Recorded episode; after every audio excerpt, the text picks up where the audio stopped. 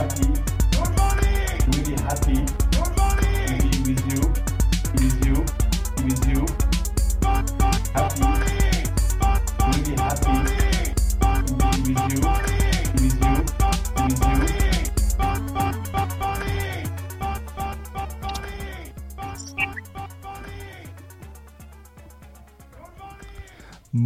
Bonjour à tous, bienvenue dans le NFT Morning. J'espère que vous allez bien. C'est Rem qui vous parle. Nous sommes le mercredi 28 juin et ça sent déjà un petit peu les vacances. John, je sais pas ce que tu en penses. Ah, je suis d'accord. C'est le sable chaud, l'été, la pina colada. Ouais. Les, les, les gens qui sortent très tard, qui font des apéros à pas d'heure et qui, et qui se réveillent pas pour le NFT Morning. Nous-mêmes, on a plus de mal à se réveiller en ce moment, il faut le dire. Faut le dire, ouais, faut le dire. C'est pas évident. Mais bon, c'est cool. Moi, j'aime bien. C'est- bizarre, ouais. C'est plus détendu comme, euh, comme période. Je sais pas. C'est voilà. Euh, John, aujourd'hui, on va parler de, de librairie, de livres avec notre invité Jérémy Bénèche. Salut Jérémy. Hello Rémi et John, merci beaucoup de me recevoir. J'espère ben. que vous allez bien. Ouais, on est, on va super bien. On est très contents nous aussi. Donc toi, tu es cofondateur de Liway librairie. Tout à fait, voilà, une librairie numérique euh, Web3 du coup, avec l'innovation de la, de la blockchain. Excellent. Et ben, avant de rentrer dans les détails, Jérémy, déjà bon anniversaire. pas un petit euh, Happy Birthday Steve Happy birthday to you. Euh, très bon anniversaire, cher Jérémy. Je sais que tu as passé une soirée d'enfer. Ouais, mais on est là pour le NFT Morning, on est chaud. On est chaud. Alors. Donc, Alors, Jérémy, mais coup, qui es-tu en fait et, tu, et tu as quel âge alors. du coup Euh, du coup, bah là, ça y est, moi j'ai 25 ans, donc ça y est, j'ai atteint le quart de siècle. John, John, ils sont où nos 25 ans? Génial, génial. Bon, vas-y, Rem, on avance là. trop On long, là. avance, ok. Bon, Jérémy Ok, Bénèche, Oui, moi, 25 plutôt, là, J'ai ans. envie de savoir.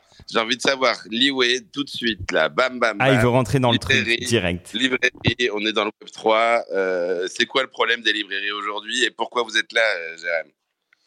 Ok, nous le but déjà c'est de permettre aux gens de revendre leurs e-books. Aujourd'hui, si vous voulez revendre vos e-books, donc les e-books c'est les livres numériques, euh, vous devez prouver que vous n'avez pas de copie. Et euh, en fait, ça c'est impossible aujourd'hui. C'est impossible de prouver que lorsque tu revends, il n'y a pas de copie. Ah bah ça Et ouais. c'est là que Oui, c'est là que la blockchain rentre en jeu, c'est là que le Web 3 rentre en jeu. Donc en fait, nous, euh, nos livres du coup vont être tokenisés, ça va être des NFT, donc des clés d'accès aux livres. Et lorsque vous revendrez euh, les livres, vous revendez la clé d'accès, donc le certificat de propriété. Et donc on peut euh, être retracé et voir que vous n'avez pas de copie. Ah ça, c'est intéressant, tout c'est est clair, intéressant. tout est ouais, clair, tout est clair. Il y a un truc qui m'intéresse, ça veut dire que euh, un e-book euh, que tu as déjà acheté, pas qui Mm. que tu as pas acheté sur Liway, tu peux pas le tu peux pas le, le revendre en, en- tu peux pas le revendre en fait. Pour l'instant, non. Pour l'instant, non. On peut pas le revendre pour l'instant. Oui, non, aujourd'hui, quand tu achètes sur Amazon ou quand tu achètes pour ton Kindle, c'est ça surtout. Ou bien sur les trucs, moi je suis pas mal sur les livres audio. Ouais. Audible, Ouais, Audius. Non. sur Audible ou sur. euh, même sur Apple d'ailleurs, qui font des livres. Enfin, tu as tous les trucs d'Apple aussi. Bah, tu achètes ton machin. Tu l'achètes cher en plus, puisque c'est cher les livres. Ouais. Et, euh, et, euh, et après, bah, tu le gardes, quoi. Ouais, tant que tu peux rien en faire. C'est ça. Donc c'est pas mal. Donc l'idée, en effet, tout simplement, c'est d'introduire la notion de second marché sur les e-books, qui existe hein, dans le monde des livres traditionnels, et donc Ouais. pouvoir introduire un peu cette mécanique finalement dans le monde virtuel. C'est ça. Et en fait, dans le monde traditionnel, donc avec le livre papier, il faut savoir que pour les éditeurs, ça représente un manque à gagner énorme de 800 millions d'euros euh, parce que ils ne touchent rien sur les échanges qui se passent sur le marché secondaire du livre papier. Ah, alors, on va rentrer là-dedans. Moi, ça m'intrigue et ça m'intéresse beaucoup. Avant ça, c'est vrai qu'on aime bien parler d'un peu des, des- du, du pourquoi, du comment. Ça veut dire, en effet, tu Ouais. es, on vient de dire c'était ton anniversaire, tu as 25 ans. Donc, euh, avant ça, finalement, avant de tomber là-dedans, enfin, comment t'es, toi, personnellement, t'es tombé dans, les, dans la blockchain dans les NFT Ok. Euh, moi, du coup, en fait, j'ai fait un parcours. euh, j'ai fait un parcours euh, avec un bac S, un IUT et une école d'ingé.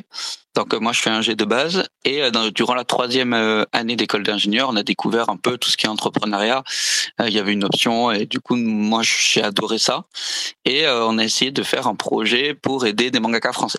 Donc parce que nous la passion c'est, enfin moi ma passion c'était les mangas etc. Et on voulait aider les mangaka français et on trouvait pas de solution pour pour les aider tout simplement.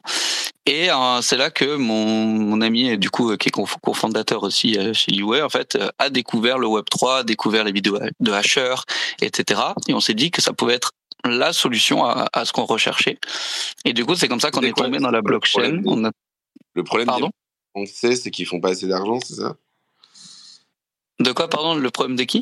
C'est quoi le problème des, des, des, des mangas français? Euh, les problèmes des mangas français, en fait, c'est qu'ils touchent très peu de, de gens et ils, touchent très peu, pardon, de pourcentage. En gros, si tu veux, sur un livre qu'ils vendent, ils vont toucher 8% du prix du livre. Euh, en moyenne, bon, ça va de 7 à 12, mais ça, ça reste très peu. Et à côté de ça, ils sont très peu mis en, en avant. Ils ont très peu de visibilité euh, via leurs éditeurs, alors que pourtant, ils sont aussi édités.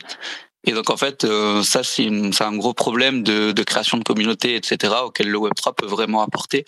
Parce que nous, en gros, ce qu'on veut faire, c'est que les e-books, par exemple, soient plus que des e-books, mais aussi des clés d'accès à des communautés, à des événements privés, un, un, moyen de rapprocher en fait de l'auteur et du lecteur.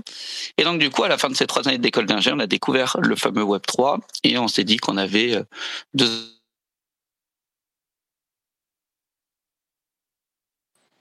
Allô? Ouais, il y a, y a plus Jérémy. Jérémy Jérémy, on t'a perdu. Ok, d'accord. Donc, euh, Jérémy. Ouais, ouais ça, y est. ça y est, ça y est. C'est bon, c'est bon. Donc, tu disais, ouais, donc à ce moment-là, vous avez découvert le fameux Web 3 avec ton ouais. partenaire, et du coup. Ah pardon, excusez-moi de l'interruption. Euh, J'étais encore en train de parler. Euh, ouais, on a découvert le du coup voilà donc on a découvert le, le Web 3 et on s'est dit que ça pouvait être la solution. Et donc du coup, euh, à la suite de ça, on avait donc trois ans de, on a fait trois ans d'école d'ingé en alternance, et après on avait droit à deux ans de chômage à la fin de ces trois ans. Et c'est là qu'on s'est dit bon ben allez, on se lance, euh, on n'a rien à perdre, euh, on va monter notre projet, on va monter notre boîte, et du coup ça fait un peu plus d'un an et demi qu'on travaille sur l'e-web. Génial, génial. Alors du coup, bah, c'est donc premier projet, première entreprise, sortie d'école directement, tac. Euh, première startup. Donc, euh, Liway, vous montrez ça tous les deux. Donc, tu nous expliquais un peu le principe. Le principe, du coup, c'est comment ça se passe. Je vais sur la plateforme, je vais pouvoir euh, acheter un livre. Et ce livre, du coup, euh, je vais avoir un titre de propriété lié à ce livre, c'est ça? C'est ça, toute personne peut créer un compte euh, classique. C'est vraiment une plateforme pensée 2.5 pensée euh, ergonomie toute simple. En fait, le, nous l'idée c'est qu'à terme, alors plus tard le, Web 3 ne se, ne se verra pas, la technologie sera utilisée en, backup, mais les personnes pourront l'utiliser de manière la plus simple possible. Ma mère pourra utiliser la plateforme et n'importe qui peut euh, venir sur euh, la, la plateforme, créer un compte, acheter un livre, le lire et le revendre, tout simplement. D'accord, très bien. Donc tout est organisé sur la plateforme j'achète et, euh, et, et, je revends mes livres. Et donc, en fait, qu'est-ce que je possède exactement? Parce que j'imagine, le but d'un livre, quand même, c'est quoi? C'est de le lire sur une. Enfin, est-ce que je peux le lire sur une liseuse, euh, sur ma Kindle, par exemple? Alors en fait, pour l'instant, non, parce que euh, il y a encore une brique à développer, c'est qu'il faut qu'on soit connecté à la blockchain pour permettre la lecture du livre. Donc pour l'instant, on, on, permet à toute personne de lire via via notre site, donc euh, sur euh, téléphone. Il y a, un petit euh, un petit lecteur de livres quoi. Voilà, on a développé tout un lecteur, tout à fait, qui est directement sur la plateforme, où tu peux lire toutes les œuvres que tu veux. Et à terme, après, donc là, pour l'instant, on a le site, après on aura l'appli, et à terme, effectivement, on veut absolument faire la tablette qui permette à tout le monde de, lire ses livres numériques. Et aujourd'hui, ce que tu possèdes, c'est bah, du coup le NFT qui te donne accès au livre, donc ton certificat de propriété du livre. D'accord, très bien. Donc ça te permet en effet, donc tu te connectes euh, sur le site, tu t'authentifies avec ton NFT, et là ça te donne accès à tous les livres que tu possèdes, tout simplement, pour pouvoir les lire, quoi. Euh, tu t'authentifies pas avec ton NFT, chaque livre est un NFT, tu ah avec ton compte euh, classique. Oui, oui, ok, pardon. Et, chaque et donc ton compte classique va avoir tous les NFT que tu possèdes et donc l'accès à tous les livres. C'est ça. Pour ceux qui veulent découvrir, euh, vous allez sur liway.io et c'est super simple. Vous allez voir. C'est très simple. D'accord, très bien. Et, euh, et, du coup, alors, le, c'est vrai que tu disais que le, le, marché, le marché avait besoin de, enfin, le, le marché secondaire, en fait, euh, c'était un gros manque à gagner pour les, pour les éditeurs de livres. Tu disais que c'était combien le marché secondaire aujourd'hui sur le monde du livre? Le papier, c'est, euh, ça a représenté 800 millions d'euros par an pour les éditeurs de manque à gagner. 800 millions de ventes qui ont lieu sur le marché secondaire? 800 millions d'euros de, de manque à gagner. C'est-à-dire que sur tout ce qu'il y a sur le marché secondaire du livre papier, sur chaque échange, sur, sur ce qui du coup normalement doit retourner à l'éditeur, ben, tout ça, ça représente 800 millions d'euros. D'euros. D'accord. Donc ça veut dire parce que c'est vrai que moi je connais pas bien le, le, marché. Enfin, je connais le marché. Par exemple, tu vois, c'est vrai que moi, je, quand tu me racontes ça, je fais très vite une analogie avec le jeu vidéo, euh, où mmh. fait, dans le jeu vidéo, euh, pas, euh, soit tu vas télécharger le jeu, soit tu vas l'acheter en, cartouche. Et on va dire qu'un des seuls avantages de l'acheter en cartouche, c'est justement les revendre sur le marché secondaire. C'est-à-dire que ce que tu peux pas faire normalement, euh, ou enfin sur la plupart des plateformes, tu vas pouvoir, tu vas pas pouvoir revendre la version numérique, alors tu peux revendre la version euh, jeu vidéo. Sur le monde du livre, je, c'est vrai que je connais pas trop. J'ai l'impression que ça se donne beaucoup les livres, ça se prête beaucoup et je vois moins de, de, de je vois moins de reventes. Mais c'est pour ça que je m'intéresse sur ce chiffre de 800 millions quand tu dis de manque à gagner. Euh, J'essaie de comprendre ce que ça représente. Ce que tu dis, c'est toutes les ventes de livres qui existent sur le marché secondaire représentent un volume de 800 millions ou, ou ce qui, ou c'est ça? Enfin, toutes les euh, l'équivalent des 8% des ventes représente 800 millions, c'est ça? Ouais, c'est ça. En gros, lorsqu'un livre, euh, lorsqu'une personne veut revendre un livre d'occasion, normalement, ça a un certain prix. Ok? Et euh, sur ce certain prix de, de, revente, il y a un pourcentage qui est censé aller euh, à l'éditeur, il y a un pourcentage qui est censé aller à l'auteur, il y a un pourcentage qui est censé aller au distributeur. Et effectivement, du coup, ce petit pourcentage qui, qui varie un petit peu. Du coup, ce, voilà. Ce okay. pourcentage représente 800 millions d'euros. C'est énorme, c'est énorme. Ah, ouais. Dans le monde, évidemment. Donc, euh... En France, en France, en France seulement. Sérieux? Ouais. 800 millions d'euros, un, presque 1 milliard d'euros de ventes sur le marché. C'est énorme. Waouh Vraiment, je trouve ça gigantesque. Je... D'accord. Bah. Ouais, c'est un gros manque à gagner pour eux, mais dis-toi qu'en fait, euh, ils se font tellement euh, beaucoup plus de marge sur la première vente que du coup pour mais eux, alors, ça c'est. Pardon, j'interviens, mais juste une question. Quand quand euh, la Fnac ou Amazon vendent un, parce qu'ils vendent des livres d'occasion également, euh, eux, ils répartissent cette somme euh, de manière équitable, enfin, comme c'est prévu selon, selon les contrats ou pas? Bah non, mais ça, c'est le marché du livre, quoi. Ça non, mais que... non, parce que tu as, un marché, as un marché secondaire aussi sur la Fnac et sur Amazon. La Fnac, ils font un marché secondaire? Bah, bien sûr. Tu peux, ah, acheter, des... bah, y a, tu peux acheter euh, des livres d'occasion sur. Euh... Enfin, tu tapes un. Enfin, c'est euh, la marketplace de, ah, de oui, la Fnac, oui, quoi. T'as raison, t'as bah, raison. oui. Ou sur Amazon, ouais. Bah, je, je pense même que le, quand Amazon a été lancé, c'était un des premiers euh, cas d'usage, quoi. Ouais, bien sûr. Sauf qu'aujourd'hui, il n'y a pas cette notion de royalties. On va dire, on va appeler ça des royalties, même si c'est pas le bon terme. Euh, y a pas si, cette... ben, en gros, c'est exactement nous l'idée. Ce qu'on fait, c'est que sur chaque revente, on veut redonner 20% aux auteurs euh, ou aux créateurs, personne qui détient les droits, pour justement la rémunérer sur chacune des reventes, ce qui aujourd'hui n'est pas fait du tout. D'accord, d'accord. Mais est-ce que c'est censé, est-ce que légalement, euh, est-ce qu'il y a un cadre réglementaire qui correspond à ça aujourd'hui? À la revente des e-books? Ouais. Aujourd'hui, en fait, ouais, ce qui est interdit, c'est, comme je t'ai dit, de, euh, de revendre des e-books, alors que tu, parles, tu parles de la redistribution des droits. Ça veut dire, euh, aujourd'hui, par exemple, quand, quand, Amazon ou la Fnac le font, il euh, n'y a pas de, enfin, de toute façon, il n'y a pas de, de, d'environnement réglementaire qui leur impose, de toute façon, de redistribuer une partie des revenus aux auteurs, c'est ça? Non, non, non, non, non, non. Il n'y a rien du tout. C'est une nouvelle notion. C'est une nouvelle notion qui se met en plus du cadre réglementaire existant aujourd'hui, quoi. C'est ça. C'est ça, en fait, pour l'instant, il n'y a pas de, de règles là-dessus, il n'y a pas de statut.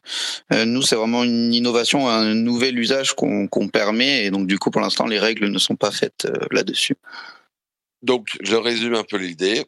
Un, moi, en tant que particulier, pouvoir en effet euh, bah, acheter et revendre mes e-books et donc amortir le prix de mes achats de books, évidemment, et donc créer un, à terme une sorte de grand marché secondaire, euh, de grand marché secondaire des livres, euh, un peu, un, voilà, on va dire un open sea euh, du livre où, euh, en effet, je vais pouvoir acheter et revendre les livres. je suis désolé, j'interviens parce que je, suis- je suis en train de réfléchir à la, à la réponse de, de Jérém.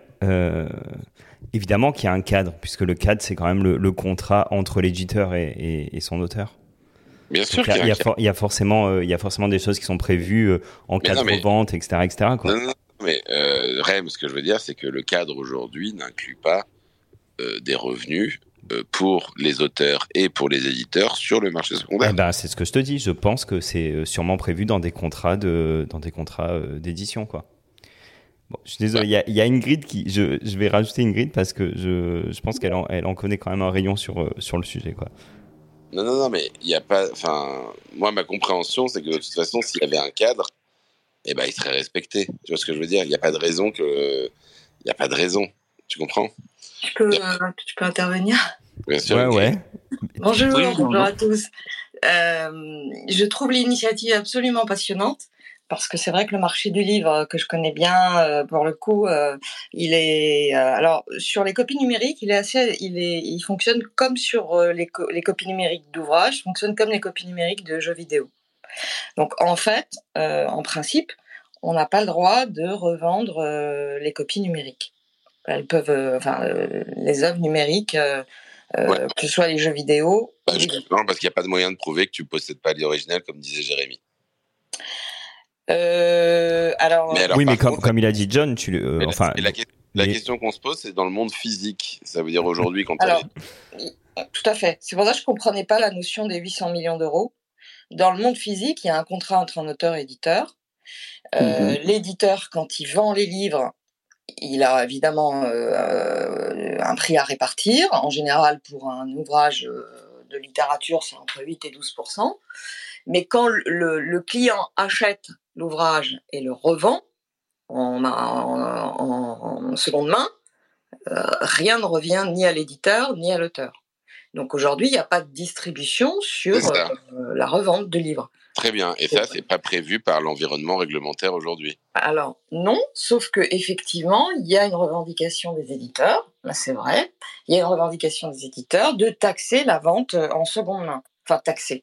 Très bien. oui. Comme la copie privée, si tu veux, comme le Très prêt bien. en bibliothèque. d'avoir des royalties sur le, ah, bah- la seconde main. C'est ça, mais c'est Alors, pas plus du que des tout. du- royalties, c'est pas au niveau, parce qu'en effet, mais là, c'est intéressant ce que tu dis, Ingrid, parce que quand tu parles d'une taxe, en fait, la taxe, Oui. ça veut dire on est incapable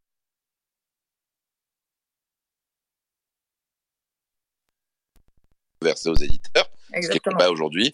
Mais ce que fait Jérémy, justement, c'est dire, bah, on a mieux, on a la blockchain, et du coup, grâce à la blockchain, c'est pas une taxe, mais ça va être vraiment, euh, finalement, du- d'une redistribution euh, plus adéquate par rapport aux ventes qui sont effectuées de l'ouvrage dont je suis éditeur. Alors, tout à fait. Le, pr- le, le système que tu as décrit, c'est-à-dire on prend 1%, etc., et c'est une taxe parce que c'est récupéré collectivement par les sociétés de gestion collective. Et donc, c'est pour ça, par exemple, que sur euh, les disques, enfin, ce qu'on appelait les disques durs et les, les, et les DVD vierges, il y avait, dans l'Union européenne, euh, entre la France et la Belgique, une différence. On payait ce qu'on appelle la copie privée en France. Oui, le droit à la copie privée. Voilà, c'est ça. Donc c'était le même, pr- c'est le même principe. Ça, ça n'existe pas pour euh, tout ce qui est revente de, de, de livres sur le marché secondaire. Et donc, ce que tu dis aujourd'hui, c'est que en fait, euh, euh, c'est vrai que je comprenais pas déjà quelle était la notion des 800 000 euh, euros en France. 800 millions. 800 000 euros en France. 800 millions, 800 millions. Ah oui, 800 millions. Ah, mais, mais alors, je, j'ai pas tellement compris ça.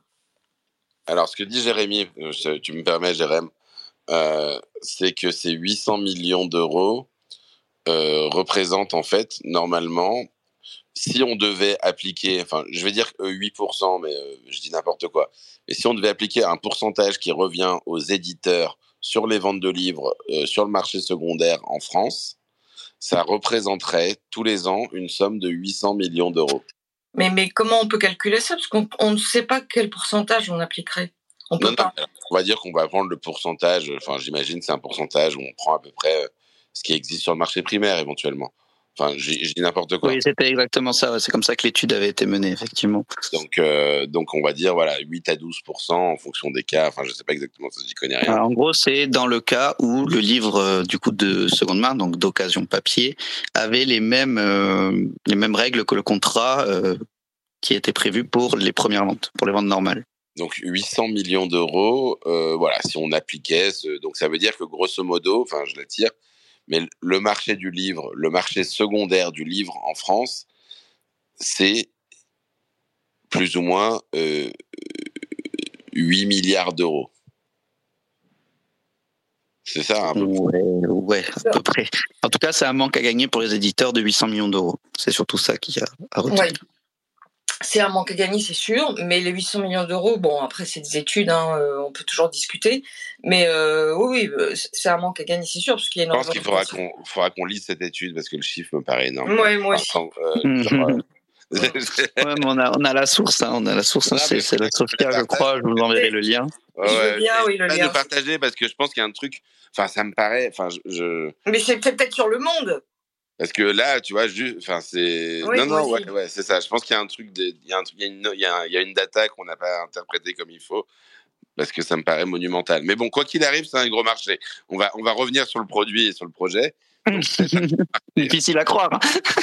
Hein. ah, mais tant mieux, tant mieux, tant mieux. Euh, en tout cas, donc, donc c'est un, c'est un gros marché. Il existe aujourd'hui. Tu as raison de le préciser. C'est vrai qu'on se rend pas compte, mais aujourd'hui, quand tu vas sur la Fnac ou sur Amazon eh bien, euh, sur pas mal de livres finalement, et bien surtout sur ceux qui sont euh, moins récents, ça va souvent être intéressant d'acheter le, d'acheter une version sur le second marché. Ah, surtout qu'il y a des livres qui sont plus édités, surtout. En plus, tous les livres qui sont pas édités, en effet, mm. bah, le seul moyen de les avoir, c'est du second marché, justement. et donc ça, c'est un autre avantage aussi du numérique, c'est d'avoir vraiment un inventaire total des livres et de pouvoir retrouver des pépites euh, beaucoup plus facilement à terme. Mhm. Donc, euh, donc euh, ok. Et, et, et aujourd'hui, donc bon, on a compris le système. Vous, vous, là, vous lancez donc la première version qui est web. Ensuite, il y aura l'appli, un jour la tablette. Aujourd'hui, vous êtes vous, vous, en êtes tout du coup dans le timing, dans le projet? On, on peut déjà dès aujourd'hui aller sur le site et acheter nos premiers livres? Donc aujourd'hui, effectivement, c'est possible d'aller sur l'iweb.io et d'acheter et de lire les œuvres. Ce sont des œuvres libres de droit, donc si vous voulez, c'est des grands classiques qu'on a euh, remis en page pour l'adapter à notre lecteur et euh, qu'on a on a fait aussi des couvertures euh, différentes, donc des couvertures statiques et animées selon l'édition limitée du du, du livre. Aujourd'hui, il est possible de transférer donc son œuvre, son NFT sur son wallet pour pouvoir le revendre sur OpenSea. Il n'est pas encore possible de revendre sur les web parce qu'on est encore en phase de développement. Hein, c'est c'est une bêta. Et donc dans, dans un mois sur OpenSea. Et, c'est d'ailleurs juste, c'est quoi C'est du, euh, c'est sur Polygon, un truc comme ça? Oui, c'est Matic, tout à fait. Ouais, c'est sur Polygon. D'accord, très bien. Ok. Mais tu peux payer en USDC sur la sur la plateforme pour payer pour t'acheter le livre. D'accord, oui. Donc tu as une version. Euh, ah oui, tu peux payer en USDC. Euh, c'est pas Ou en euros. Tu peux payer les deux. Tu peux mettre la carte bleue, donc tu as une solution. Ouais, ouais. As une tout à fait. Ou quand tu payes en carte bleue, vous créez des petits des, des, des wallets. On passe par Paper. On passe par Paper pour la carte bleue qui du coup permet euh, de faire l'achat, de convertir en crypto-monnaie et de payer pour, une, pour qu'une personne qui ne n'y connaît rien puisse acheter. Mais la personne qui connaît rien va quand même créer son wallet euh, avec vous. En fait, quand tu as créé son compte, ça crée un wallet interne automatiquement. D'accord, vous faites un wallet custodial un peu. Et donc, elle ça. recharge ce wallet. Et si elle le souhaite derrière, donc ça lui crée un wallet, elle peut, si elle le souhaite, euh, le jour où elle aura son, son, son propre wallet MetaMask, transférer éventuellement si elle le souhaite sur ce wallet-là, par exemple. Ouais, c'est ça, tout à fait, hein, c'est ça. Et parce que comme ça, à terme, n'importe tout le monde, en fait, nous, ce qu'on veut vraiment, c'est que tout le monde puisse utiliser la blockchain sans forcément savoir qu'il utilise la blockchain. Ça, ce serait fou. Ce serait très stylé. Voilà. Et donc, du coup, là, dans, pour reprendre un peu la, la suite des événements, dans un mois, on va pouvoir permettre à tout auteur de publier c'est-à-dire qu'il va pouvoir euh, venir sur la plateforme et publier dans le nombre d'exemplaires qu'il souhaite, au prix qu'il souhaite. Euh, alors évidemment, on sera là pour conseiller, etc. Mais euh, du coup, on permettra aux auteurs de publier leurs œuvres au format numérique. et, euh, et ainsi alimenter le catalogue. Et trois mois plus tard, on aura la, la revente des e-books le temps du développement sur le sur la plateforme Liway directement. Génial. Alors, Voilà. du coup, là, si on va sur la plateforme, là, je suis en train d'aller sur la plateforme Liway, vous avez, vous avez déjà des, vous avez déjà des, des auteurs, on va dire, qui ont fait des, vous avez quoi comme livre aujourd'hui? Tu me recommandes quoi, là? Euh, Là, par exemple, on a des donc en fait chaque livre apporte des récompenses. Donc ce sera des futurs tokens parce qu'on va développer aussi un token euh, dès euh, dès la fin 2023, début 2024, un token qui sera utile avec euh, plusieurs utilisations. Je, je reviendrai dessus après si si ça vous va. Et tu peux acheter du coup ouais, le livre classique. Il y a ben, c'est des grands classiques. Donc tu as soit une collection francophone pour ceux qui sont on va dire fans des livres classiques français avec du Jules Verne comme Le Tour du monde en 80 jours. Si vous voulez redécouvrir ces œuvres, elles sont des œuvres libres de droit. Et euh, sinon, vous avez une collection anglophone avec euh, des grands classiques comme euh, 1984, euh, comme La guerre des mondes. D'accord. sont- Là, vous faites un peu la, donc vous faites la main sur des, sur les œuvres libres de droit. Ouais, en fait, c'est pour montrer que ça marche. Et le fait d'avoir déjà montré que ça marche et que c'est possible, on a du coup des auteurs qui sont prêts à nous rejoindre. On a à peu près une centaine d'auteurs qui, qui sont... Moi, j'en- j'ai à peu près une centaine d'auteurs avec qui j'échange régulièrement. Et euh, si tout va bien, normalement, dans cette semaine ou la semaine prochaine, on, normalement, on a notre premier auteur qui va publier une collection. Ce sera encore sous format de collection, mais on va avoir une première collection d'œuvres euh, sur euh, liées à la blockchain. justement. Ah bah, c'est ouais. cool ça. Ouais. Ah, on est content. Mais alors du coup, vous, devez, vous êtes également éditeur? Non. Notre but à nous, c'est d'être le point de vente, si tu veux. Alors, nous, du coup, c'est vrai qu'effectivement, on sur pourrait se dire qu'on veut être éditeur, etc. C'est ce premier auteur, par exemple, vous, vous l'aidez. euh, Enfin, c'est comme de l'édition, non Je sais pas. En fait, euh, si tu veux, on va lui, on va lui créer un compte et en fait, il va, il va créer la collection en attendant que la, que la fonction soit possible. Il va créer la fonction. Alors effectivement, c'est nous qui allons recevoir les- l'argent, mais ça va être, enfin, c'est pas nous qui allons recevoir l'argent, ça va être retransmis directement à son wallet à lui. Ok. Voilà, Attends, tout simplement. juste du coup pour comprendre, il crée une collection. Ouais. C'est quoi C'est une, c'est quoi sa collection C'est une collection de NFT, mais il n'y a pas encore. Mais, mais euh, Il a cinq livres et chaque livre est décliné en plusieurs NFT, au nombre de NFT qu'il souhaite. d'accord. Donc là, c'est le tome 1 de son livre qui va sortir. Euh, Ouais. Enfin, imaginons. Donc ce tome 1 est décliné en euh, 50 NFT, par exemple. Par exemple. Tout à fait. Et donc, si j'achète le tome 1, euh, j'achète le NFT, ça me donnera accès au livre, mais pas tout de suite, c'est ça? Si, si, tout de suite. Ah, tout de suite. si, tout de suite. Et la semaine prochaine, le premier livre qui va sortir, enfin de cet auteur, en achetant les, les 50 NFT liés, je vais pouvoir, un, un des, enfin je dis 50, j'en sais rien, vous allez le définir, euh, j'ai tout de suite accès au livre, donc c'est la première, enfin le truc va fonctionner directement et donc les revenus vont partir auprès de l'auteur. Et donc vu C'est ça. vu- Dès que tu achètes le, le NFT, tu as besoin d'en acheter qu'un, hein, à moins que tu veuilles en acheter trois et en revendre deux, c'est comme tu veux. Mais euh, juste en achetant un NFT, tu as accès au, tu as accès au livre et du coup euh, l'auteur touche le pourcentage sur ta sur ta sur ta vente. Et dès que tu vas vouloir le revendre, l'auteur touchera également sa sa sa commission. Très bien, très bien, très bien. Ok, super. Euh, donc vous allez commencer le système et introduire cette notion. Euh, Est-ce C'est qu'on ça. a besoin de- Enfin, du coup, vous, allez avoir forcément... euh, Enfin, vous allez jouer, enfin, vous allez créer. C'est vrai que c'est un peu le principe, c'est... euh, euh, vous allez créer une... euh, une rareté euh, artificielle, hein, c'est le principe des NFT. Euh, parce qu'on on pourrait se dire finalement sur un livre, est-ce que tu as besoin de... Enfin, tu as, une sorte d'arbitrage en fait entre favoriser un premier marché, où tu pourrais dire bah, finalement je, je, je fais pas de... Je définis pas de rareté, ou euh, rajouter une notion de NFT sur laquelle tu as une rareté sur les livres.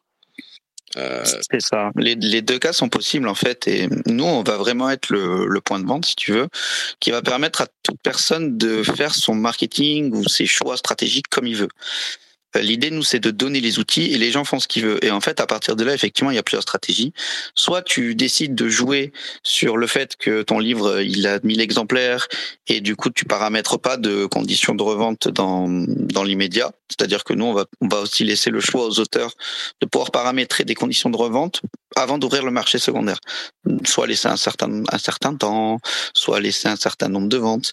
Voilà, ça c'est quelque chose qu'on va aussi leur, leur permettre de faire. Et l'autre possibilité, c'est vraiment de jouer sur la rareté, sur l'édition limitée. Et là, effectivement, tu peux à chaque NFT d'une édition limitée y ajouter des récompenses qui sont un peu plus, on va dire, prestigieuses. Et euh, l'idée aussi, ce serait d'intégrer potentiellement du coup une sorte de de moyen pour les auteurs de créer une communauté beaucoup plus proche en offrant du coup à travers ces NFT par exemple en édition limitée euh, aux, aux, différents lecteurs une, une possibilité de soit rejoindre des, des canaux privés Discord avec l'auteur, soit de faire des séances dédicaces, soit de faire des événements privés en virtuel. Enfin voilà, il y a plein de possibilités que nous on va, les, on va laisser à disposition de l'auteur et que lui va pouvoir mettre en place pour euh, essayer de séduire le lecteur et de recréer sa, sa meilleure communauté. D'accord, très bien. Du coup, là, sur le. Alors, c'est un projet, ouais, c'est un, un, projet intéressant, hein, c'est une plateforme. Enfin, moi, je sais que je veux comparer ça, c'est le nom du livre, la musique, le jeu vidéo, euh, ouais, okay. enfin, tous les médias culturels, on va dire, euh, se posent cette question justement euh, de, de, de, la révolution Web3. Et donc, c'est une approche qui est intéressante. Et je pense que vous êtes les premiers d'ailleurs qu'on reçoit qui attaquent euh, l'angle finalement du livre de cette manière-là. Ben, si je peux me permettre, on avait reçu Riddle euh, avec Didier euh, Didier Ra. Qui faisait... vrai. Voilà. sur de la BD, sur de la BD, c'est ça. Sur de la BD, ouais, mais Riddle, il faisait d'autres, il faisait des livres aussi. ils font des livres plus traditionnels, je crois. D'accord, très bien. D'ailleurs, peut-être tu, tu, peux nous apporter justement une pression parce que je suppose que as, vous avez dû voir un peu ce qui se passait euh, du côté de la concurrence. Ce, ce serait quoi euh, votre différence avec Riddle, par exemple, euh, Jérémy? Et Je ne sais pas ce qu'ils font. Riddle, ils font quoi, par exemple, dans la BD eh ben, ils font un peu comme vous. Et alors, l'avantage, c'est qu'ils permettaient en plus d'associer euh, au livre euh, toutes sortes d'NFT, par ailleurs d'associer. Ah, d'accord. Je... D'accord, très bien. Par Ils exemple, sont à l'international Ouais. En fait, je vais te la poser ils sont, différemment. Ils sont en, es en, Espagne, je crois. La question, je vais la poser différemment euh, pour euh, Rem, pour toi, Jérém aussi. Euh, que ce soit pour Riddle ou pour vous, je pense que c'est une question quand même aussi de. Bah, c'est une question de.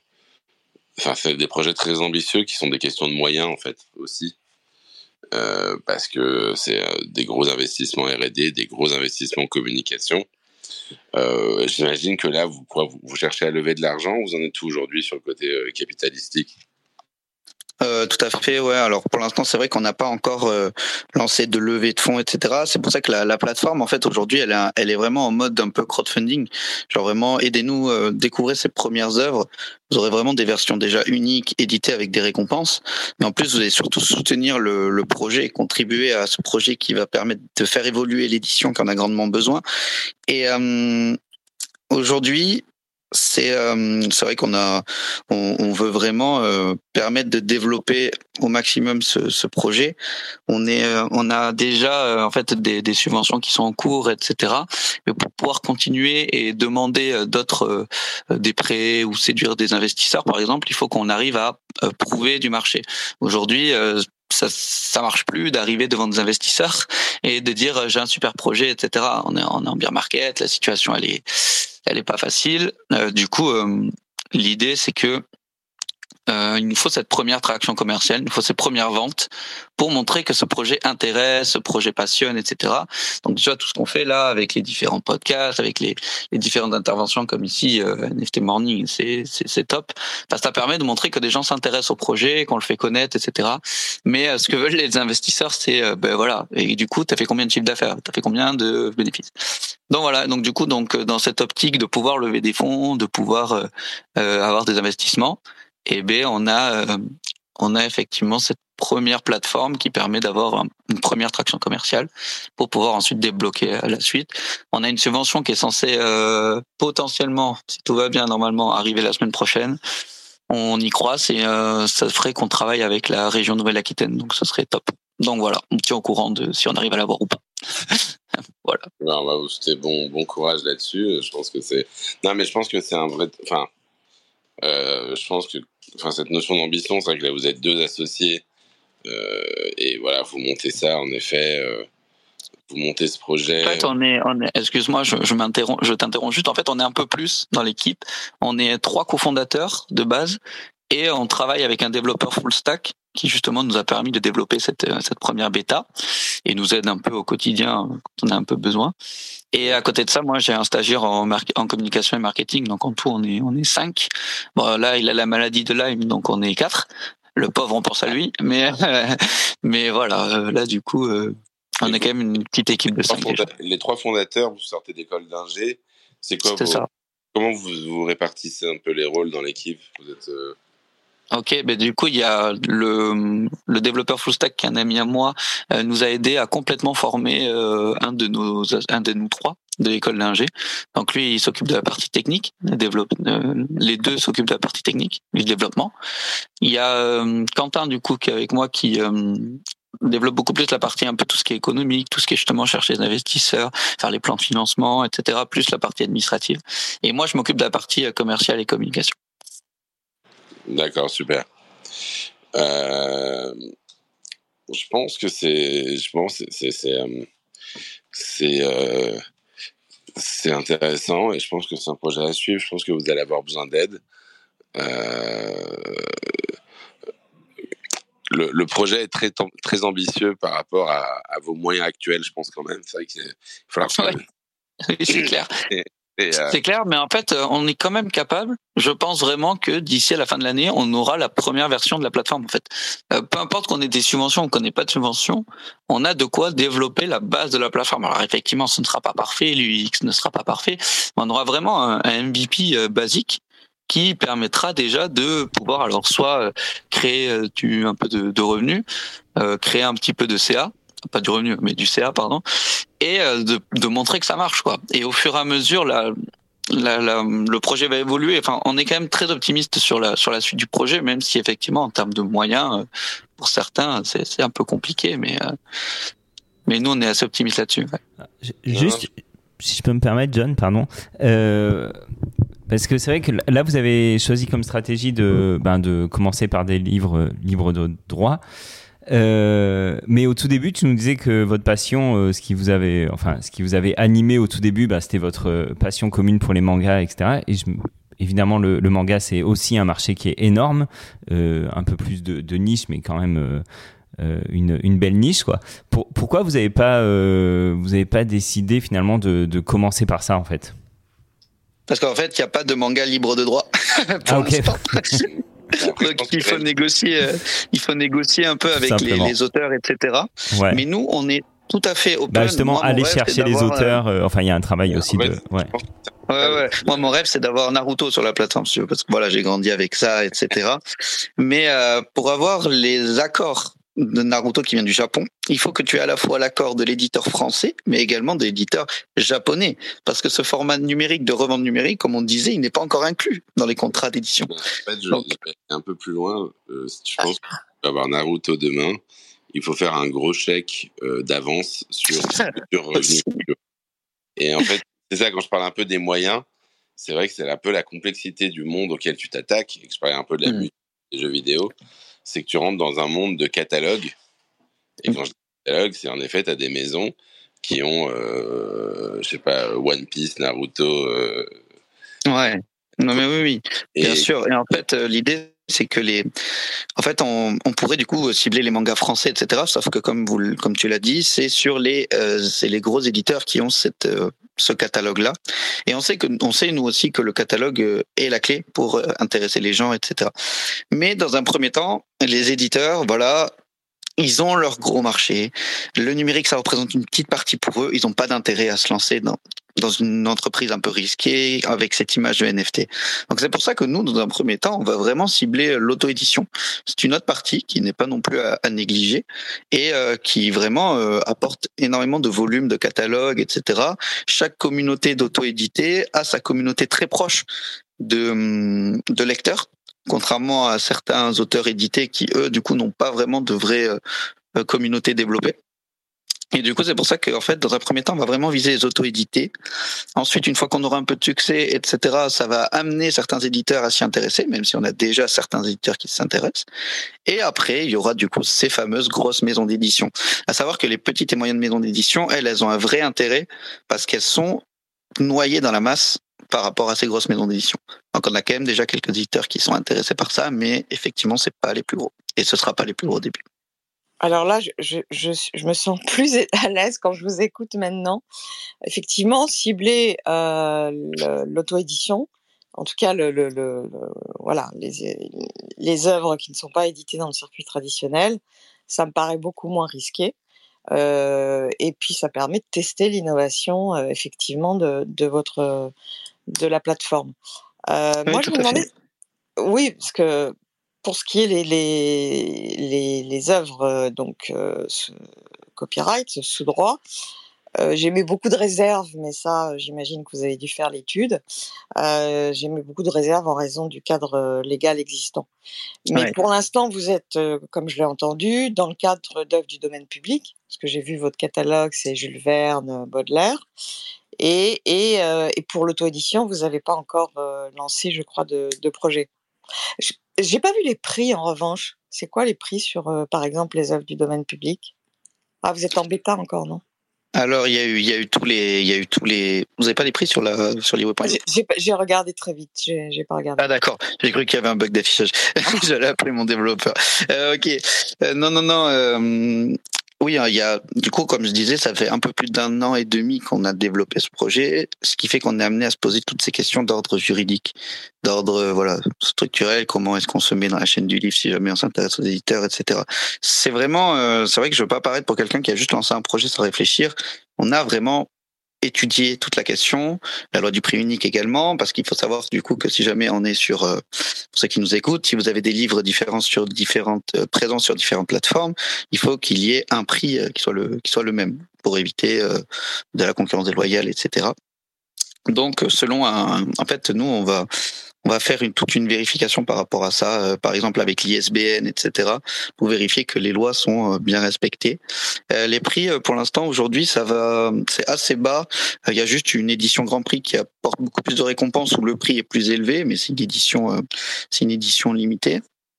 Et euh, les autres, sinon, les livres vont de euh, 4, euh, 4, 5 euros à une dizaine d'euros grand maximum. Donc c'est pour ça, c'est vraiment pas euh, le but, c'est vraiment pas de, de, s- de se surenrichir, etc. C'est juste de prouver que des gens peuvent être intéressés par ces livres-là, par cette innovation. Mais en fait, moi, j'ai juste une question. Je lis pas en e-book, hein, donc je suis pas une, une consommatrice. Mhm. Euh, le marché, il est passé euh, de 5% quand la- on a renégocié le contrat, c'est-à-dire, euh, donc il y a 10 ans, il y avait à peu près 2, 3 à 5% maximum par an. Et aujourd'hui, il est à 25%. Euh, globalement. Y a, euh, la, vente d'œuvres numériques, ça représente 25%, 20 à 25% du, du, volume. euh. donc il y a, beaucoup plus d'œuvres numériques qui se vendent. bon, le problème, c'est que le prix, il est quasiment le même. Les éditeurs sont extrêmement réfractaires à modifier, Les livres numériques sont plus chers que les livres physiques. Euh, pas Non. systématiquement, mais en tout cas, oui, ils sont proches. Donc le prix du livre est, est proche. Ah bon? Ah bah oui. Parce que nous, les, c'est vrai que les, les livres numériques ont quand même une, enfin une décote, enfin un prix beaucoup plus bas que les livres physiques. Ouais, mais il est pas énorme. Hein. Moi, honnêtement, j'achète j'achète des livres numériques et je me fais allumer la tête à chaque fois. Ah ouais? C'est très, Ok, parce qu'en fait, euh, en gros, pour pour euh, pour expliquer, c'est que hum, le livre euh, le livre numérique pour nous en tout cas a besoin de moins d'intermédiaires que le livre physique même si on comprend tout à fait la chaîne du livre et c'est pour ça que du coup on est souvent étonné par le fait que les prix du livre soient aussi euh, importants pour les livres papier plutôt que les numériques parce que nous les catalogues d'éditeurs qu'on a pu voir etc a quand même une, décote assez importante hein. on parle d'un livre par exemple qui est à 24 euros pour le livre papier euh, à un livre en e-book qui fait moins de 10 euros quoi par exemple donc c'est quand même une décote assez importante Ça dépend de la date. Non, en fait, ça dépend. ah ouais dépend exactement. Sur des livres, par, enfin, tu vois, par exemple, si tu parles des livres de droit, en effet, sur les livres de droit, ça va être de 0 Euh, sur certaines plateformes, ils vont être gratuits. Sur d'autres, d'ailleurs, ils vont les vendre 5, 10 euros. Donc, voilà.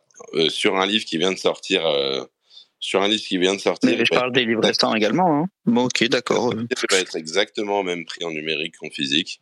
D'accord. Euh, je sais pas. Après, quand il passe en mode poche, euh, je pense que, enfin, s'il passe en mode poche, il va adapter son prix au livre de poche éventuellement. Mais il est euh, censé être plus bas. Hein. Il y a des lois aussi légalement il doit, il doit être plus bas le livre de poche. Ah non, il n'y a pas de loi là-dessus. Hein. Ah aucune loi. Ah non, non, non, le livre de poche, le prix est fixé par l'éditeur. Ah non, c'est pardon, la loi, elle est sur le temps qu'il faut après euh, la première publication. ah non, ça c'est pas non plus, ça c'est la chronologie des médias. C'est pour non, aller voir. Non, non, non, il y, a quelque chose sur le timing. En, en fait, c'est plus des stratégies. Ah oui. Stratégie commerciale. Ah, ok.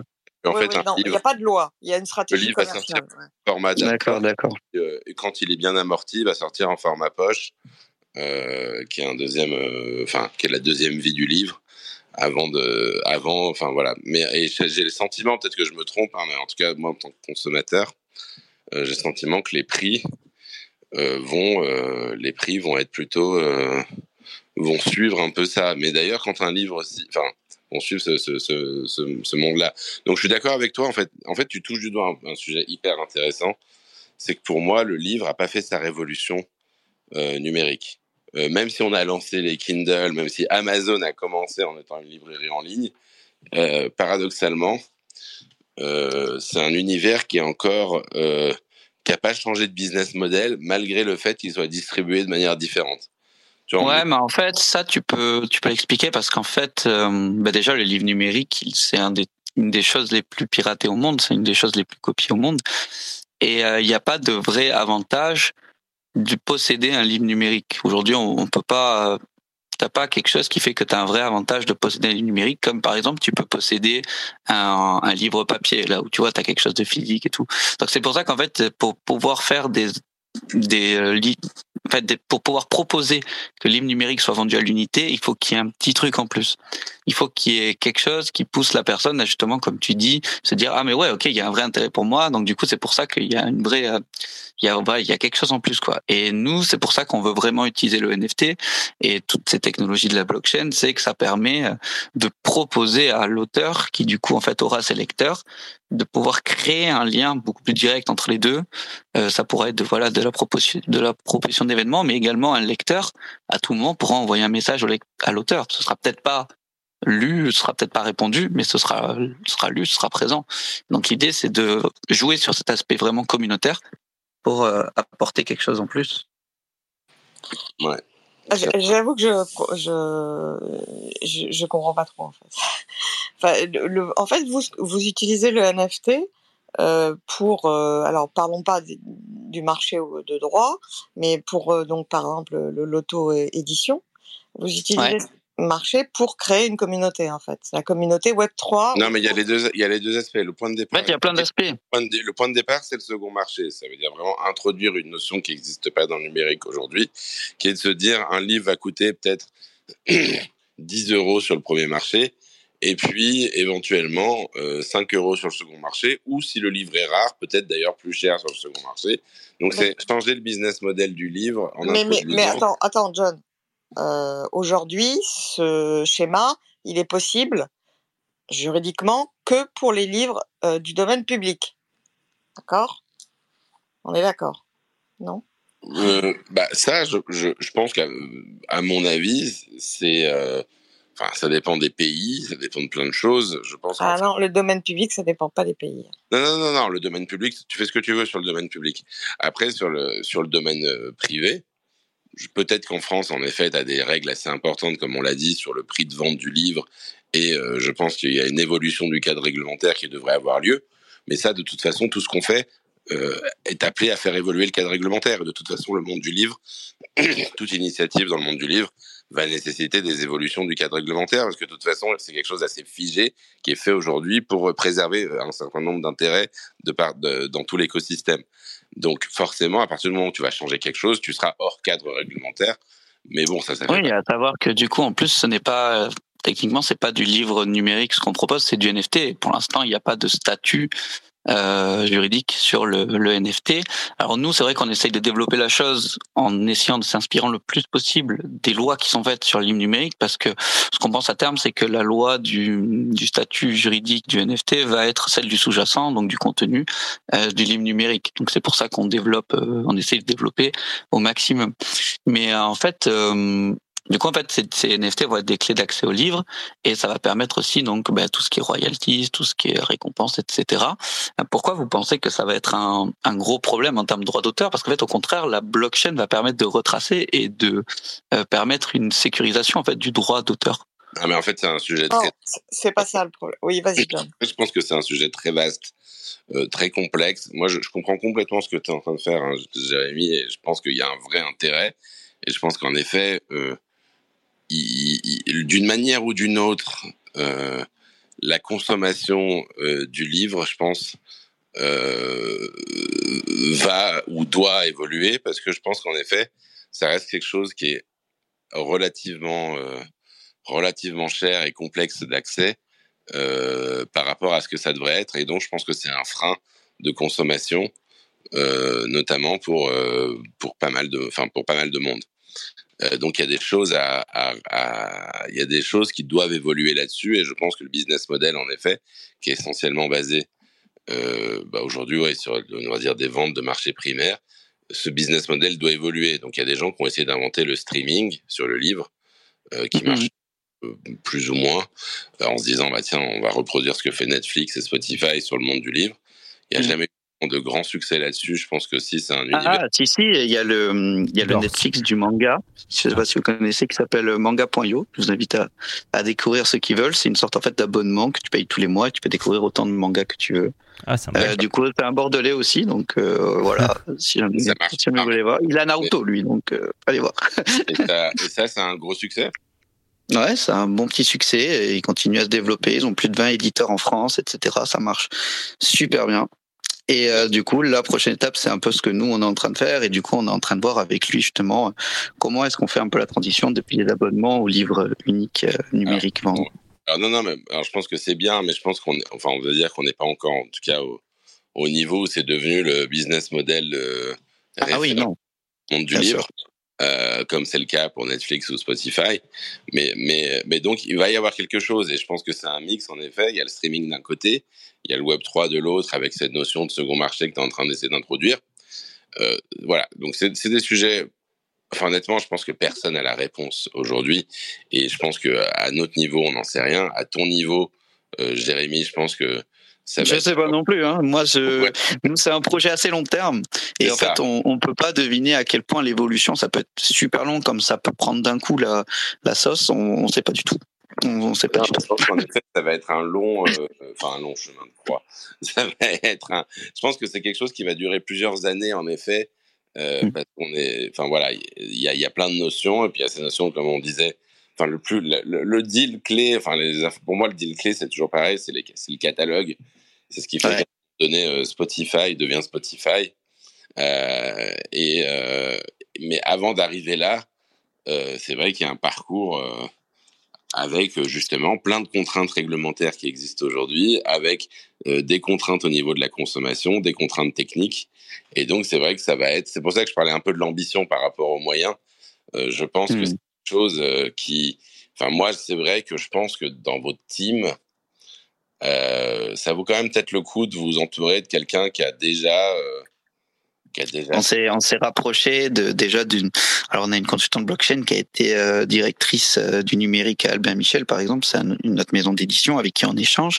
Mais du coup moi je, je serais ravi d'échanger avec euh, Ingrid par exemple sur certains sujets qui peuvent la mais Ingrid c'est bien. moi je pense qu'il te faut quelqu'un tu vois quelqu'un de chez Deezer par exemple pour prendre l'exemple français qui a, qui a Enfin, moi, je pense qu'il vous faut un, quelqu'un qui a dû se confronter à toutes ces problématiques. Mais euh, John, dans la, musique, c'est pas la même chose. Hein.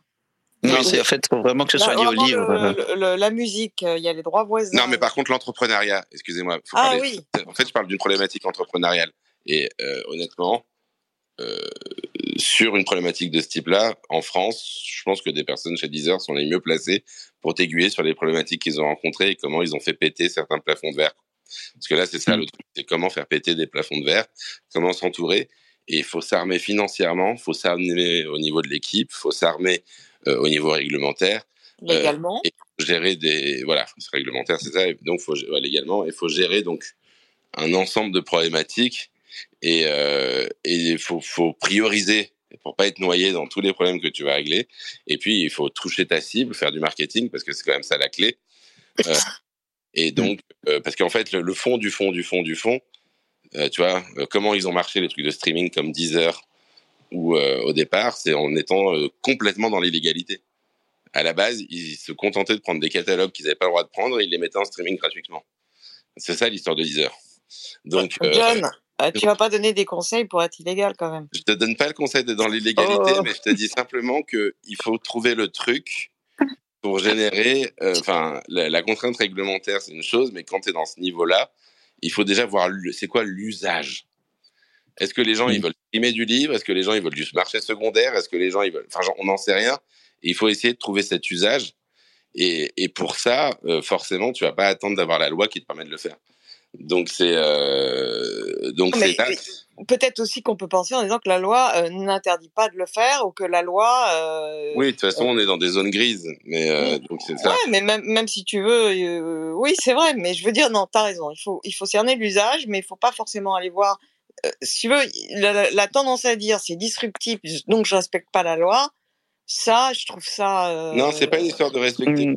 Là, c'est vraiment qu'est-ce qui. Enfin, il faut faire attention, évidemment, et il faut évidemment toujours te poser la question de ce que tu es en train de faire.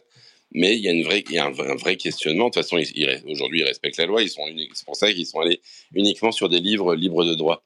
Donc voilà. Mais à un moment donné, quand même, quand même, euh, moi, si tu me files euh, le dernier. Le dernier One Piece, euh, bah, peut-être que tu vas faire un test. Euh, non, mais nous, on, ne fera pas ça parce qu'après, l'idée, c'est que si tu fais, si tu fais ça, en fait, malheureusement, le truc, c'est que si tu te crames une fois, après, bah, t'es oui. cramé euh, tout le temps. Et c'est pas du tout le but. L'idée, c'est bah, vraiment d'y aller petit à petit, en respectant les règles. Ce que je veux dire, c'est qu'il faut tester des choses. Et, euh, et, et je sais pas aujourd'hui, c'est quoi le, c'est quoi le besoin, quoi. Donc c'est pour ça, non mais sans, sans, enfin, je pense que ça passe par en effet une signature forte. Tu vois, si tu as mmh. un de manga fort qui a déjà fait des choses à succès, qui peut vous suivre. Enfin, je pense qu'il faut que vous vous entouriez. Quand je te parlais de 10 heures, ouais, ouais, je, je, je comprends. L'équipe a besoin d'être complétée par euh, des gens qui sont un peu plus expérimentés sur ce sujet. Je te dis 10 heures d'un côté, ça pourrait être aussi un auteur de manga à succès. Non, mais c'est clairement ce qu'on commence à faire avec euh, des personnes qui étaient en maison d'édition, etc. Hein, parce qu'effectivement, c'est important de se faire conseiller, etc.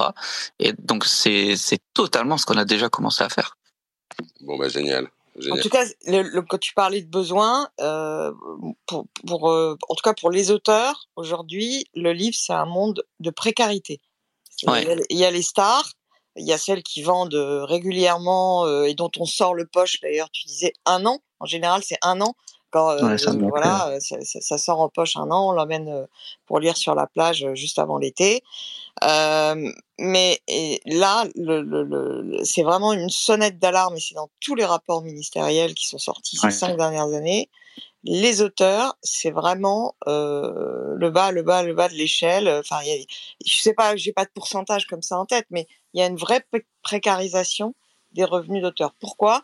D'une part, les avaloirs n'existe quasiment plus sauf encore une fois pour ceux qui ont un déjà euh, voilà mais les, les avaloirs ont, sont réduits comme une peau de chagrin donc tu, peux, tu peux, définir ce que c'est Ingrid ah pardon. L'avaloir c'est un une avance. Les amis les amis. minimum ouais, John on sait. Non, surtout qu'il est déjà il est, il est bientôt enfin c'est un, un, débat infini mais mais vas-y parce que moi j'avais j'avais une petite euh, question. alors je vous laisse bon, ouais. bah, je vous laisse les amis merci en tout cas.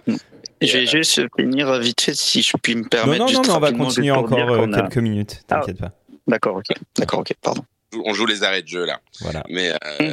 voilà. Mais je vous laisse pour les arrêts de jeu et euh, on se retrouve plus tard. Merci John. Salut. Merci Salut, beaucoup John. John. Alors Ingrid, je te laisse définir donc les avaloirs. Non, euh, simplement, voilà, c'est vrai qu'il y a un vrai besoin. Euh, John parlait de l'usage et, et, et, du besoin. Il y a un vrai besoin pour les auteurs évidemment les éditeurs puisque ils sont, mais les auteurs au bas de l'échelle, ils sont, ils sont en situation de précarité.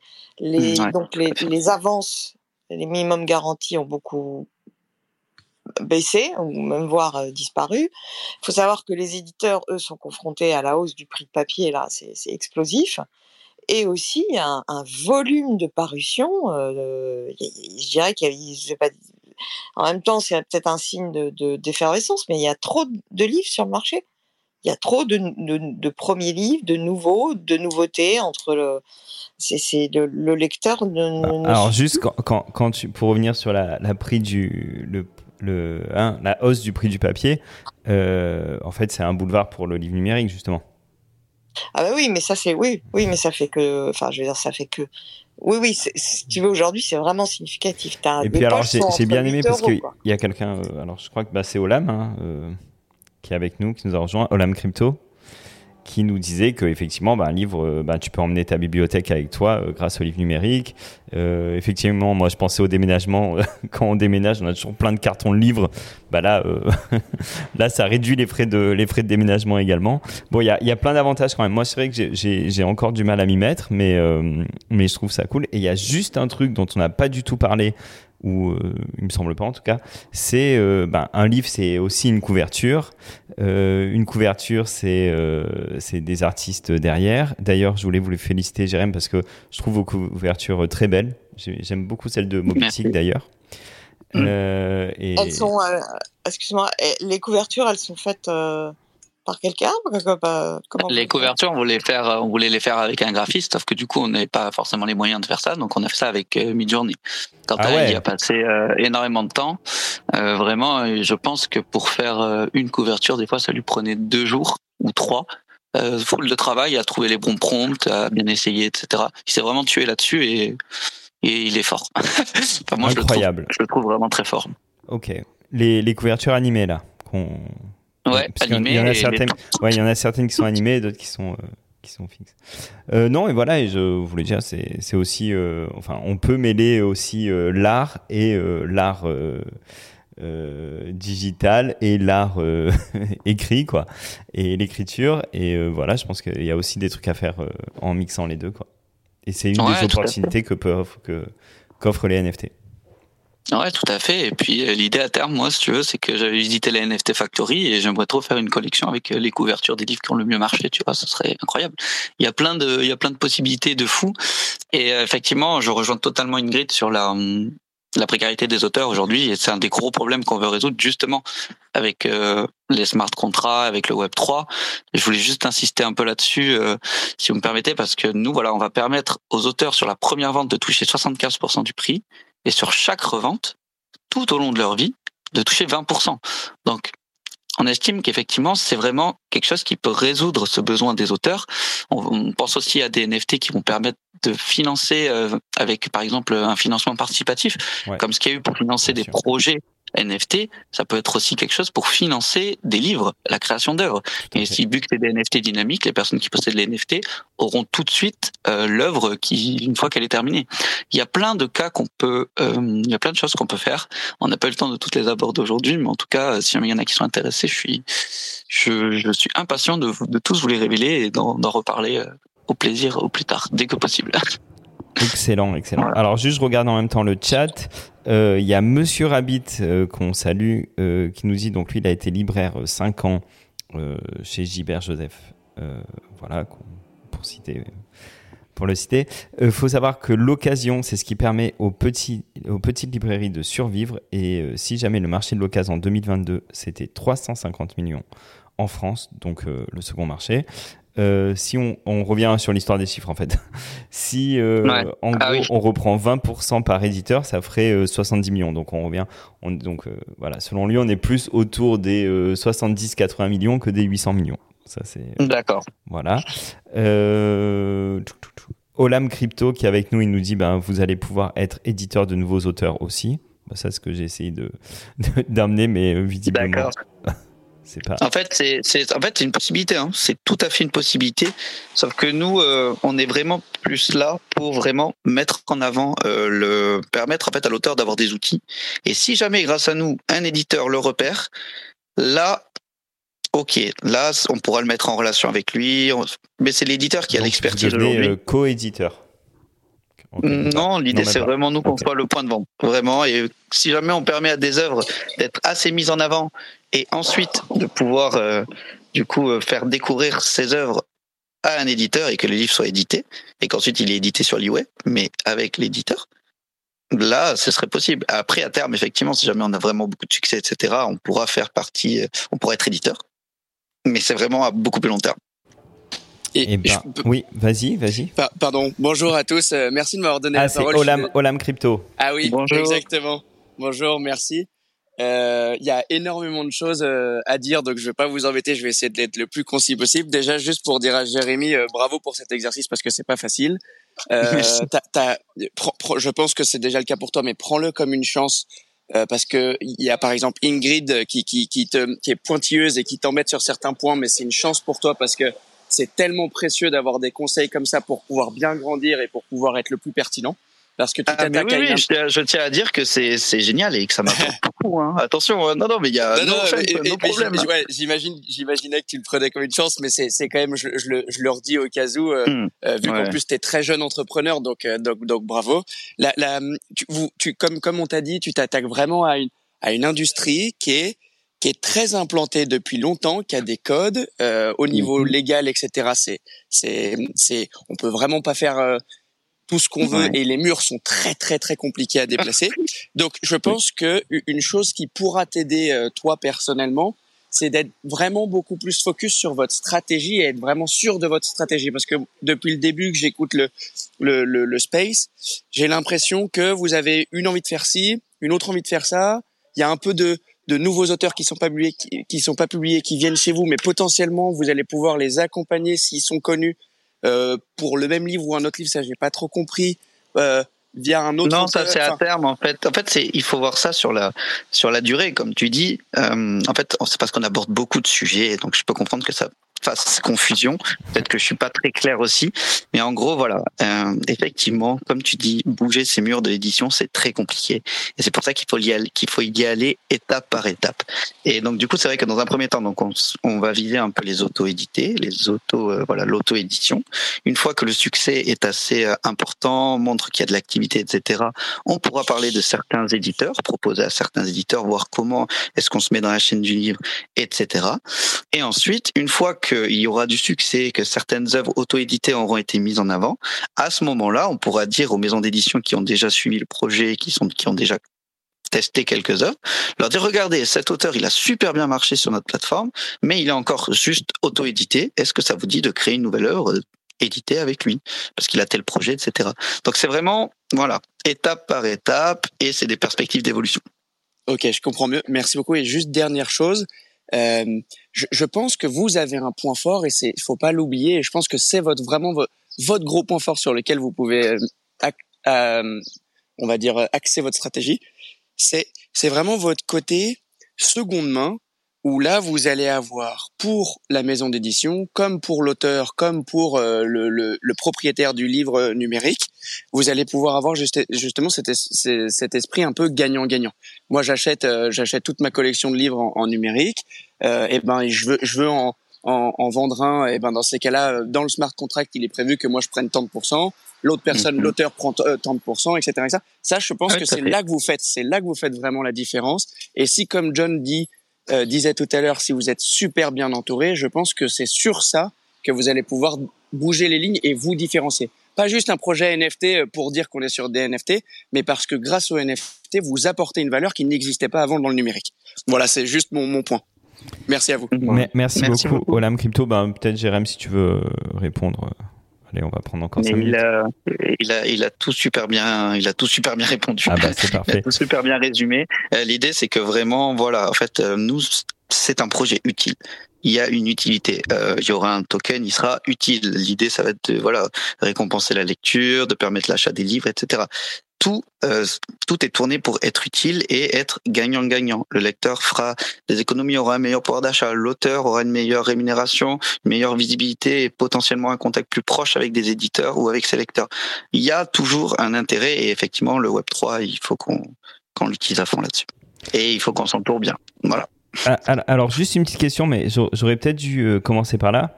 Euh, parce que moi, j'ai toujours besoin de comprendre euh, les, les, noms derrière les projets, parce que je pense que ben, derrière que le nom, en fait, ça, ça y a, porte en lui en fait la destinée d'une personne ou d'un projet d'ailleurs. les, ça vaut pour les prénoms. et donc, pourquoi Liway euh, Liway, c'est une librairie Web 3. Ah ouais. Ouais. En fait, on a, on a galéré à trouver un nom pour pas vous mentir, parce que tous les noms de domaine étaient pris, etc. Et en fait, euh, il nous fallait quelque chose de court. Au début, on s'appelait Colibrary, ce qui est pas fou, ce qui est beaucoup trop long. Et au final, ben ouais, Liway est venu assez instinctivement et on aime bien. Ok, c'est parfait. Et eh ben écoute, euh, ben, peut-être que le jour où on aura décidé avec John de d'écrire un, un, deuxième livre sur les NFT et sur euh, voilà, ben, on, espère ben, le, le, mettre sur euh, Liway, du coup. Tout à fait, mais on verra bien. Mais là, on va publier du coup les œuvres de la euh, de Thibaut, euh, qui, enfin de l'auteur, qui du coup nous permettra de, de, toucher potentiellement une cible Web 3 qui va vouloir se former, etc., qui va peut-être en amener d'autres. Donc ça se trouve, ben, vous aurez toute la cible Web 3 pour pour vous si jamais vous avez envie d'écrire un nouveau livre. Et eh ben voilà. c'est parfait. Merci beaucoup, Jérém. C'était franchement c'est hyper intéressant. Et, euh, et demain, ah ouais, demain on change un peu de sujet. Alors on va recevoir un projet qui s'appelle Renfi. Euh, c'est euh, Romain Pedreno et, euh, et, et, et, Quentin. Euh, j'ai oublié son nom, mais Quentin c'est quand même un des quatre fondateurs de Solanart. voilà, donc on parlera un petit peu de Solanart et on va parler beaucoup de Renfi. Merci beaucoup et, et donc à demain. Bonne journée. Merci beaucoup. Salut, merci Ingrid aussi, merci tous les intervenants et les personnes présentes. Salut. Merci, au revoir. Happy, really happy to be with you, with you, with you. Happy, really happy to be with you.